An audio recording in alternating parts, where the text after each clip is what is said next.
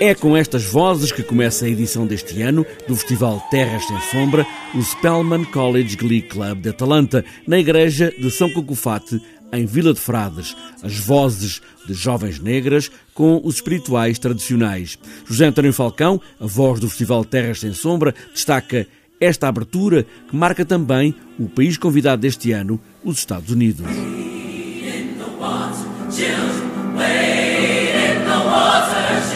Os Estados Unidos da América são o país convidado de 2019 e este é um bom motivo para revisitarmos as vanguardas da música contemporânea, mas também para compreendermos muito os diálogos e, se quisermos, as interpenetrações que existiram entre a Europa e os Estados Unidos e um pouco por toda a América e que geraram um património musicológico de primeira ordem. O canto à capela, que ecoa por todo o Alentejo, por onde se vai espalhar o Festival Terras Sem Sombra, 13 conselhos do Alentejo e este ano alargado à Extremadura espanhola e a duas zonas com antigas ligações a Portugal. Neste momento podemos dizer que somos um festival ibérico, na medida em que tocamos simultaneamente uh, Portugal e Espanha.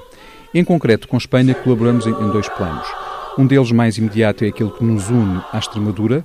A convite da Junta de Extremadura, o Festival Terras Sem Sombra visita as duas províncias dessa comunidade autónoma. Vamos estar em Valência de Alcântara e em Olivença, duas terras, aliás, muito relacionadas com Portugal e que acolhem de braços abertos a música portuguesa e grandes intérpretes do nosso país. Este primeiro fim de semana em Vidigueira, para além da música, há também a partilha do território com a barragem de Pedrógão, onde os peixes somem o rio Guadiana de elevador, e depois o pão.